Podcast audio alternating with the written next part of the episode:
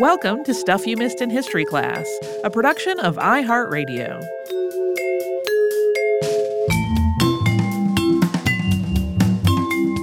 Hello and welcome to the podcast. I'm Tracy V. Wilson. And I'm Holly Fry.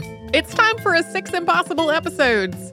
If you are new to the show, every once in a while we do an episode where we cover six topics that, for one reason or another, we can't really do in a full length episode. Uh, this used to happen about every six months but I just didn't have six things. it's conveniently assembled. Um, sometimes this is because uh, there's not enough information for a whole episode for a particular topic, or maybe because taken together, all the topics as a group kind of tell a story. We've done a few of these in which the subjects are just so similar to other episodes that we've already done that it almost feels like historical deja vu. So there's lots of different reasons that we go with this format sometimes. We are calling today's episode Six Impossible Episodes. There's a book about that. Uh, because these are episodes that we would love to do as a full length episode. And in some cases, we've gotten listener requests and sometimes a lot of listener requests. But there's a book, like one book, that is so central to the subject that the book is really the place to go for the information rather than our podcast. Yeah, Tracy and I have talked about these before, and it's like at that point, aren't we just doing a book report? yeah, yeah. Uh, so first, we're going to kick off with William Dorsey Swann. and before we get to the topic that inspired today's episode, we also wanted to quickly recap how we research and write the show. Typically, we record two episodes a week, with each of us researching and writing one of them. Our research processes are similar but not identical. We have each figured out what works best for us over the years, and it's a little different for Tracy versus me. But regardless of which of us is researching or what topic we're doing, we are drawing in information from multiple sources, and we're synthesizing that into an outline that we have written ourselves. So, even if there's one source that's doing some heavy lifting in that process, there are also lots of other ones that we're using to fill in gaps and confirm details and provide multiple perspectives on the subject. But for the topics that we're talking about today, as I mentioned earlier, there's just really one book that would provide almost all of the in depth research. The basics might be out there in the world through multiple sources, but not the deeper details. So either the author did all the research to write the first ever book on a subject, or maybe they translated a work into English for the first time, or like did some analysis that's just become an irreplaceable part of our understanding of the topic. Number one, those authors and historians really deserve the focus and the credit for having done all of that work. Because if you are the one person researching a book, you're doing so much footwork uh-huh. uh, if it is not previously established research. And number two, if we tried to just summarize that one work into an episode, well, as we just said, that's that's a book report. or that's the best case scenario. The worst case scenario is that it kind of verges on plagiarism in some cases. Um, trying to distill a unique original work down to a 30 or 40 minute episode uh, just feels a little bit incongruous with what our process is and kind of our our mission for the show. Yeah, sometimes when we say that to folks, they say, "We'll just have the author on." Uh, we do have authors and historians on the show to talk about their books, but most of the time, those books are newly released. And so they're coming onto the show as part of their publicity work for the book. Usually, we have either met the author before, or we've gotten some kind of publicity email from the publisher, or maybe we have a contact with the publisher that we can ask. Um, I'm not saying it's impossible to get an author on the show without any of that, but I have for sure gone down some real and very unsuccessful rabbit holes trying to track folks down. This is not a solicitation for advice on how to do it. If you're, if you're about to say, why don't you just tweet at them? Well, that's a thing that we've tried before. Hasn't necessarily worked out. Yeah, I I promise we do know how to reach out to people. Sometimes it is not fruitful. Right. Um, and this brings us to the topic that inspired today's episode, which is actually a forthcoming book, but it's one that we have gotten so many requests for over the last few months, thanks to some posts that have gone viral. And as I mentioned earlier, it is William Dorsey Swann. So, 15 years ago, Channing Gerard Joseph was taking a class in investigative reporting at Columbia University and stumbled over the name William Dorsey Swann in an old Washington Post article. When we say old, this article was dated April 13th, 1888, and the headline read, quote, Negro dive raided, 13 black men dressed as women surprised at supper and arrested. William Dorsey Swann, who called himself a queen of drag and was known as just the queen, was among them. Joseph wrote an article about Swann that was published in The Nation in January of 2020, which seems to have been the information source for various viral posts that have circulated since then, catching listeners' attention and leading to a lot of episode requests. And yes, Swann absolutely seems up our alley. He sounds fascinating. He was enslaved from birth and then went on to be a huge part of the drag scene in Washington, D.C. after the U.S. Civil War. He tried to get a pardon from President Grover Cleveland in the first documented legal action to protect LGBTQ rights in the United States. Swann's story really touches on so many things, including the history of drag balls, gender, race, cross dressing, and trans history. But the book does not exist yet. Uh, once it does, we are hoping folks go to read it. We are for sure looking forward to doing that. That forthcoming book, based on Joseph's original research into William Dorsey Swann, is titled House of Swann Where Slaves Became Queens. And at present, it is expected from Crown, that's a subsidiary of Penguin Random House, uh, to publish in the US in 2021, and from Picador, that's uh, Macmillan, in the UK.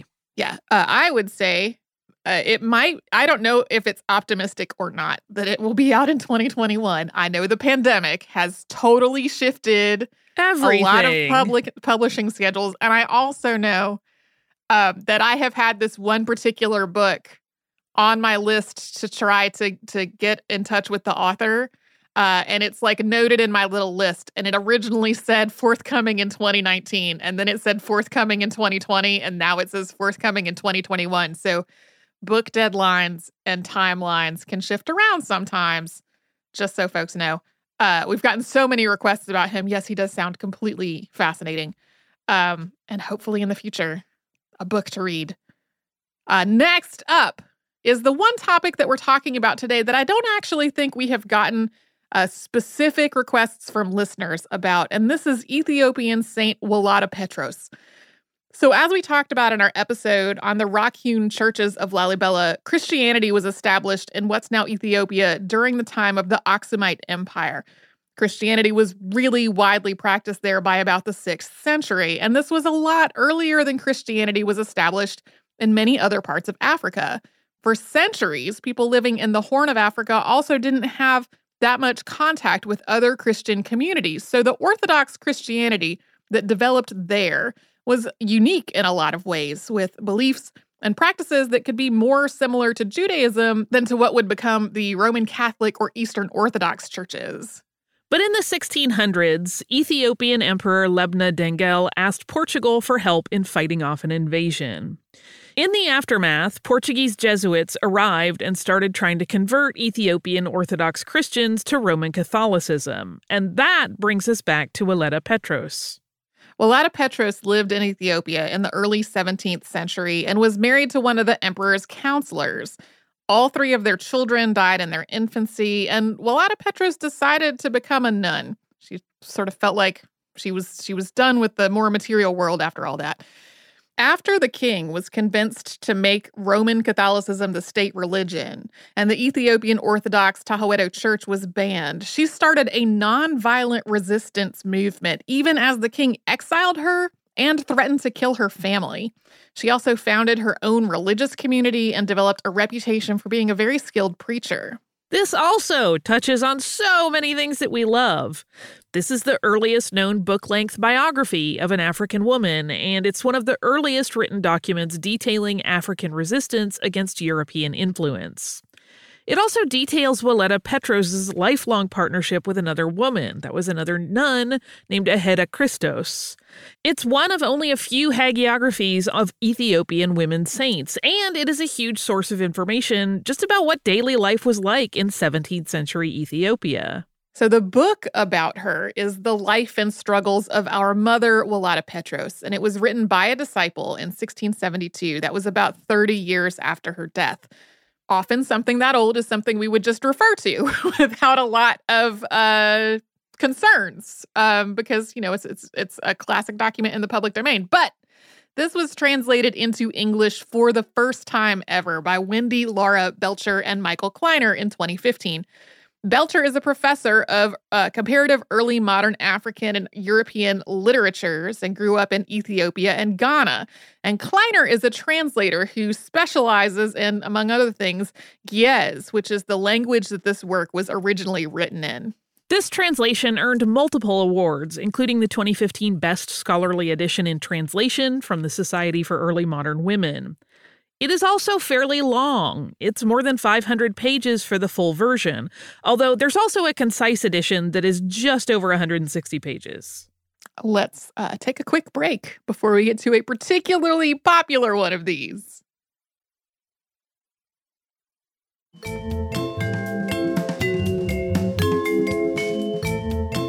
Now, next up, we have another very frequent listener request. I, I would say this is one of the topics we have gotten almost the largest number of requests for over the years. Yeah, if I were placing bets, I would say this has the most requests. Yeah, it was definitely in the top five, if not the most. And this is also something that we alluded to in our listener Q&A episode that we did earlier this summer. It is Henrietta Lacks. And we've gotten so many requests to talk about Henrietta Lacks over the years, and we haven't for two reasons. One is that a big part of her story is that her body and her privacy were violated without her consent. And in some ways, our doing an episode on her felt like a continuation of that invasion. That is compounded by our second reason. We would really just be distilling down a book by someone who actually did work with the Lacks family. That is Rebecca Skloot, author of The Immortal Life of Henrietta Lacks. Skloot spent years researching Henrietta Lacks' story and her life and the impact of her cells on medical science, as well as earning the trust of the Lacks family before publishing the book in 2010. And in her acknowledgments, Skloot describes Henrietta's daughter Deborah as the soul of the book, and her thanks to the other Lacks family members and friends. It goes on for paragraphs after that. So here are the basics. Henrietta Lacks was a black woman who was diagnosed with cervical cancer in 1951. She had five children. The family was poor. They were working as tobacco farmers in Virginia. Lacks was treated at Johns Hopkins, which was a segregated hospital at the time, but also one of the very few leading hospitals that actually treated Black patients. Lacks died less than a year after being diagnosed on October 4th, 1951, at the age of just 31. While Lacks was being treated, a doctor named George Gey collected cells from her cervix. He did not tell her he was doing this, he did not ask her permission. This really wasn't unusual at the time, since the ideas of informed consent and patient privacy didn't really exist in the same way that they do today. What was really unusual were the cells themselves. At that point, researchers had not been able to keep cells alive outside the human body for very long. But the cells from Lacks's body kept on living and multiplying. They doubled almost every 24 hours. This was the first immortal cell line ever to be discovered. They were named HeLa cells after the first letters of Henrietta Lacks's first and last name. These cells became a fundamental part of medical and pharmaceutical research. The polio vaccine was developed using HeLa cells. So were drugs to treat leukemia, Parkinson's disease, and influenza. Researchers used HeLa cells to isolate the human immunodeficiency virus. In the early years of the space program, they were sent into orbit to study the effects of low gravity. They have also been used to study the effects of radiation and poisons. More than 70,000 published studies have relied on HeLa cells, and at least two Nobel Prizes have been awarded to research that used them. This list goes on and on and on. Johns Hopkins offered these cells to other researchers and institutions freely. It didn't make money from them. But that is not true of the companies that used them to develop things like pharmaceuticals. As Deborah Lacks clearly spells out in Skloot's book, HeLa cells were part of all this research, and some companies turned huge profits from their use. And yet, members of the Lacks family couldn't afford to see a doctor. Henrietta Lacks's story is a lot better known now than it was when we first made the decision to direct listeners to Rebecca Skloot's book rather than do an episode ourselves. In the interim, there was even an HBO movie about it that came out in 2017. Since the publication of The Immortal Life of Henrietta Lacks, Johns Hopkins and other hospitals and organizations have also started to take a more critical look at issues involving racism, medical ethics, and informed consent. And that is work that is definitely still ongoing. Henrietta Lacks's descendants have also talked about how they want people to know about her story and about how much her cells have contributed to medical science. So, talking about her on the show feels like way less of an invasion of her privacy now than it did back when we first made that call in 2013. But Rebecca Skloot's groundbreaking, original, and deeply influential work continues to be the best source for all of this. I know a lot of people who love to listen to podcasts, want to listen to other things in audio format, and this is also available as an audiobook. Also, this year is the 100th anniversary of Henrietta Lacks's birth, and there is a year long centennial celebration ongoing. You can find more at HeLa100.org. That is H E L A 100, 100.org. Okay, moving on. Martha Moore was born in Oxford, Massachusetts in 1735. And when she was about 19, she married Ephraim Ballard. Later, they moved to Hallowell, Maine, where Martha Ballard became a midwife. On January 1st, 1785, when she was 50, Ballard started keeping a diary of her daily life and work. That was something that she kept up for the next 27 years, ending on May 12, 1812. And that diary ended up totaling up with 10,000 entries. We've talked about other diaries on the show, like the ones kept by Anne Lister and Samuel Pepys, and how they give us a look not only at the diarist, but also at the time and place that they were living. And this is true for Ballard's diary, too. It details her work as a midwife and a healer. She documented more than 800 births she attended over those 27 years. She also uh, documents what life was like in the Kennebec River Valley region in the late 18th and early 19th centuries. So, this diary is a unique and important document. It's full of information about the medicine and midwifery at the time, written in an era when many white women could read at least a little, but often could not write at all. It also includes a wealth of information about people who are never mentioned in a lot of other primary sources, including tax and census records that would typically be used for that kind of information. Ballard kept her diary in this collection of little booklets that she made herself. And then those booklets were passed down through her family, ultimately being given to great great granddaughter Mary Hobart. Hobart was a doctor, and she was given these diaries as a gift when she graduated from medical school. Hobart put them together in order. They had been sort of uh, in disarray, not really chronological anymore. So she put them in order and bound them together in this handmade linen cover and then donated that to the Maine State Library in 1930. There are a few ways to get a look at Martha Ballard's diary today. One is the website dohistory.org, which has a browsable, searchable scan of the document.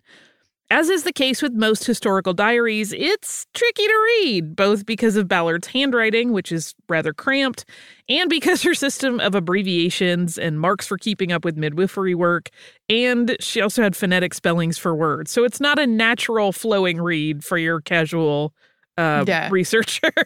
I uh, I often have a really challenging time deciphering handwritten documents from long in the past, or even my own handwritten documents uh, from yesterday. Fortunately, dohistory.org also includes text transcriptions of the scanned pages of handwritten diary. These were done by husband and wife team Robert R. McCausland and Cynthia MacAlman McCausland. They spent about 10 years on this project. There is a print version of their transcription that is almost a thousand pages long. It seems to be out of print now, but it's still available in a lot of libraries, particularly university libraries. The third is the reason Martha Ballard is in the category of There's a Book About It. It's a midwife's tale, The Life of Martha Ballard, based on her diary, which was written by Laurel Thatcher Ulrich. If that name sounds familiar, it may be because we mentioned her in our episode about the women of Gettysburg, which we titled Fearless, Feisty, and Unflagging. Ulrich is the person who coined the phrase, well behaved women seldom make history. She also wrote the introduction to the McCausland's transcription of the diary. In A Midwife's Tale, she follows selections from the diary with context and analysis there are uh, these brief notes about where Ballard went and who she saw on a particular day become a narrative about her life, along with just a wealth of context about gender, medicine, religion, domestic life, and crime, including a mass murder and a trial for rape. This is rich and fascinating, and it earned Ulrich the Pulitzer Prize in History in 1991. And it is also an audiobook, and it was made into a PBS American Experience film called A Midwife's Tale in 1998 that doesn't seem to be streaming anywhere at the moment, but it is available on DVD. Uh, now we're going to take another quick sponsor break.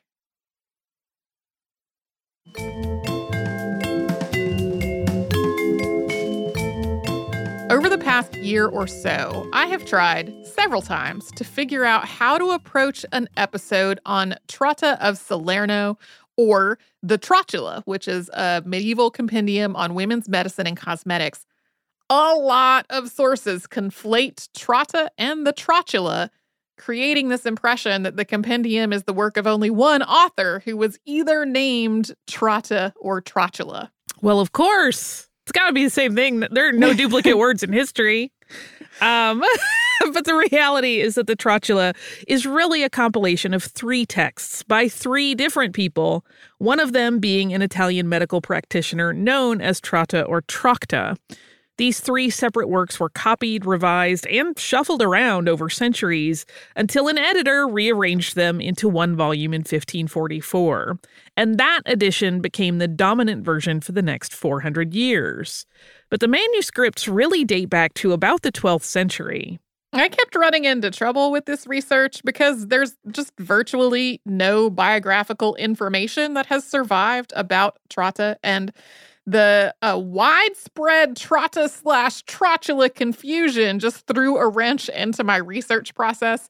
Every time I found a document that seemed promising, that then made it seem like those were the same thing, I was like, well, now I don't trust this at all. um, and then also, as I kept picking away at it, I realized that the sources that were the clearest about this distinction between the person and the work were all by the same author, Dr. Monica H. Green. Uh, it's not unusual for us to use uh, more than one article or book by the same historian as research for an episode of our show, but in this case, it would feel like the entire source list was stuff by Dr. Green. Dr. Green has been working with the Trotula for many years, including separating out those three different manuscripts. Those are On the Condition of Women, On the Treatments for Women, and on women's cosmetics. And Dr. Green determined that On Treatments for Women was by a real historical woman named Trotta. And this brings up something really cool about the Trotula. It's likely that the other two works were written by men whose names have been lost, so a woman was ultimately the one credited for this work. Yeah, it so often goes the opposite way. Uh, in addition to publishing numerous papers and articles about this subject, Green has also edited and translated an edition of the Trotula that came out in 2001. And that includes an introduction, the Latin text, and an English translation, and then an appendix that details all the medicines that are referenced in the text. This is the first English translation of the work that has used medieval texts as the starting point rather than later versions.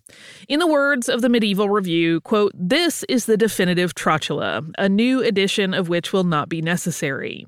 This book will be useful to historians of medicine, of women's studies, of medieval culture, and of southern Italy, and to graduate and even undergraduate students interested in grappling with the actual practice of medieval medicine. I really feel like that's the most glowing review mm-hmm. of any historical source I have read in seven years of working on this podcast. uh, also, if all of that talk about different versions seemed a little confusing, it's enough of a tangle that it's actually broken down in Green's edition of the Trotula with a chart. there are so many different versions. Yeah. So, this last thing that we're going to touch on has a lot going on. There is a gruesome mass murder, suicide, possible incest. So, we have left it for last if that is not folks' bag. If any of that sounds like you're just not down for it, now is your time to say you have learned about five things and go. um, in Germanton, North Carolina, on Christmas Day, 1929, a tobacco farmer named Charlie Lawson killed his wife and six of their seven children. The seventh child, his oldest son Arthur, had left home on an errand, and he was the only member of the family to survive. Sometime after killing the rest of his family, but before Arthur had gotten back, Charlie Lawson took his own life in the woods outside their home. And by that point, other people had already stopped by the house to wish the family Merry Christmas and they had discovered the crime. They actually heard Lawson's final shot in the distance while they were there. The crime scene itself was bizarre. With the exception of the youngest children, Lawson had shot and then bludgeoned each member of the family. The youngest three, including the baby, he bludgeoned to death, and then he had arranged their bodies. For his wife and the children that Lawson killed inside the house, he put their heads on pillows from their beds, folded their arms over their chests, and closed their eyes. For the two daughters that he killed while they were outside near the tobacco barn, he arranged their bodies but used rocks in place of pillows. When Charlie Lawson's body was found, there were two notes in a pocket written on receipts, neither of which contained a complete sentence. After all of this, Lawson's brother Marion turned the home into kind of a tourist attraction, which sounds a little callous, but huge crowds were flocking to the crime scene anyway. They were doing things like picking the raisins off the cake that the oldest daughter, Marie, had made that day for their Christmas treat. So, Marion Lawson was basically trying to keep things under some kind of control and also provide an income for Arthur Lawson so that he didn't lose the family farm. The crime also became the subject of a murder ballad called Murder of the Lawson Family. So, of course, there are questions that are natural. Why did Lawson murder his family? Why did he so carefully arrange their bodies? Why did he wait until his son Arthur was away from home to carry out this crime? Was it just because Arthur and the friend he was with that day were big enough to try to stop him, or did Charlie have some other reason that he wanted his son to survive? And why had the whole family gone into Winston-Salem a couple of weeks before that to buy all new store bought clothes and have their portrait taken? That would have been a huge and unusual expense for a poor farming family at the start of the Great Depression. So we don't really have answers to any of that, but there is a lot of speculation. One is that Charlie Lawson wasn't actually the culprit, that he had witnessed some other crime and that perpetrator had then killed them all in retaliation. Another theory blames a head injury that Charlie Lawson had experienced sometime before, which reportedly caused severe headaches and changes to his behavior. And the last theory was first publicized in the book about this that is White Christmas, Bloody Christmas, written by M. Bruce Jones and Trudy J. Smith. In 1989, just before the book was going to print, Stella Lawson Bowles, Marion Lawson's daughter, contacted the authors and told them that she had heard rumors that 17 year old Marie was pregnant at the time of the murders and that the baby was her father's. So, in terms of this book, M. Bruce Jones and Trudy J. Smith were father and daughter. Jones had a lifelong fascination with this crime. He was a child living in the area when it happened, and he had compiled a wealth of research over his lifetime. The two of them collaborated on the book, which they self published in 1990. It is really hard to find now, although there's a 25th anniversary hardcover that came out in 2015. Smith also published a follow up called The Meaning of Our Tears, which is available as an ebook. Uh, the meaning of our tears isn't focused only on this crime and its aftermath. Um, it's also focused on the years of hardship and grief that this family had lived through in the years before the murders. It's like halfway into the book when the murders actually happen. This particular instance is also an example of how other podcasts with different styles and resources can approach material that probably wouldn't work as well for us. These murders are, for example, covered in an episode of the podcast Criminal, hosted by Phoebe Judge. And the criminal team goes on the road and interviews people who have some kind of connection to a crime, whether they're the perpetrators, the victims, or the investigators. And they describe it as, quote, stories of people who've done wrong, been wronged, or gotten caught somewhere in the middle. So in this case, they actually went to Stokes County, North Carolina, and they talked directly to local residents and to Trudy Smith. They weren't talking to people who knew Charlie Lawson or his victims personally, but to people who have some kind of connection to this story. All of this comes together in Criminal episode number 25, which is called The Portrait. There is also a limited series podcast from WGHP Fox 8 in High Point, North Carolina that tells the story, including archival interviews with relatives and others with more firsthand knowledge. That is called Deadly Secrets The Lawson Family Murder. Yeah, in both cases, they went out and did legwork and talked directly to people where we would be just summarizing someone else's book. Yeah, since our show is not a show where we go out and do field work. um, something like that is just not really accessible when everything is speculative. As awesome as it would be to go out and do field work, it is not something that's conducive to a show that puts out two new episodes a week every week. that takes more time than is uh, is uh, existing for our episodes. Uh, so yeah, that is six things, five of which we've gotten lots of requests for.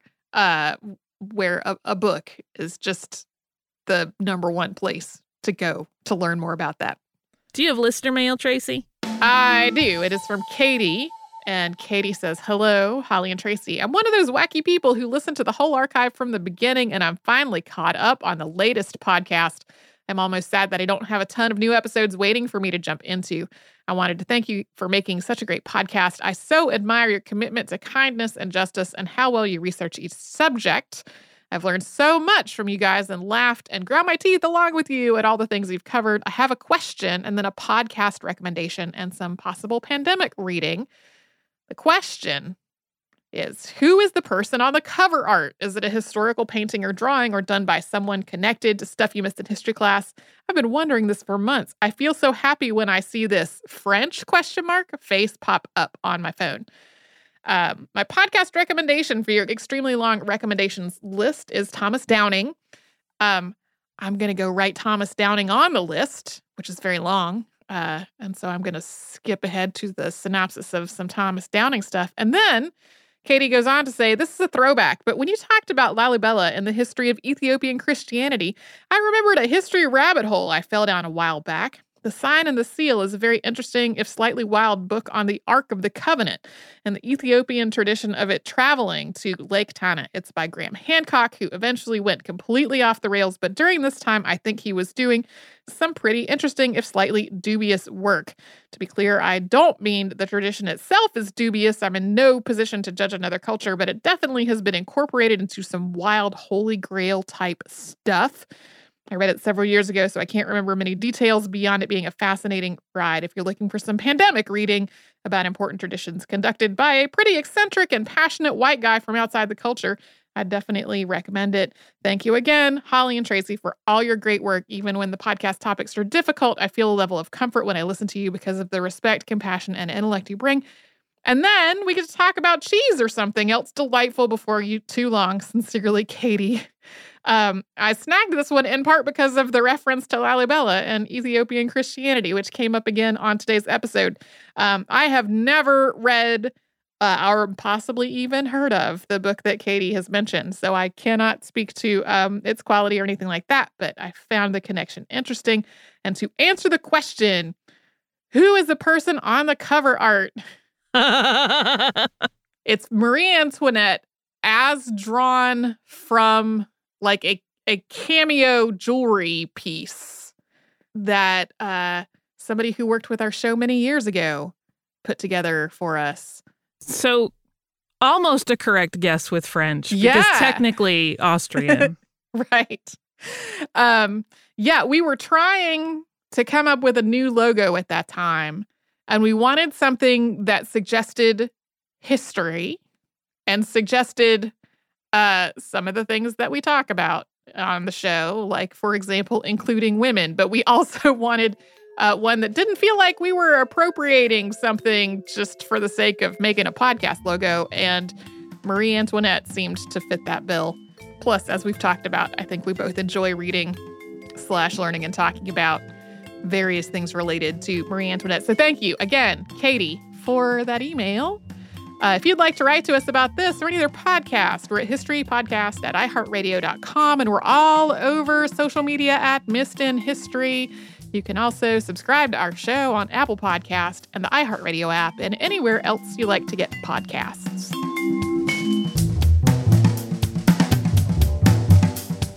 Stuff You Missed in History Class is a production of iHeartRadio. For more podcasts from iHeartRadio, visit the iHeartRadio app, Apple Podcasts, or wherever you listen to your favorite shows.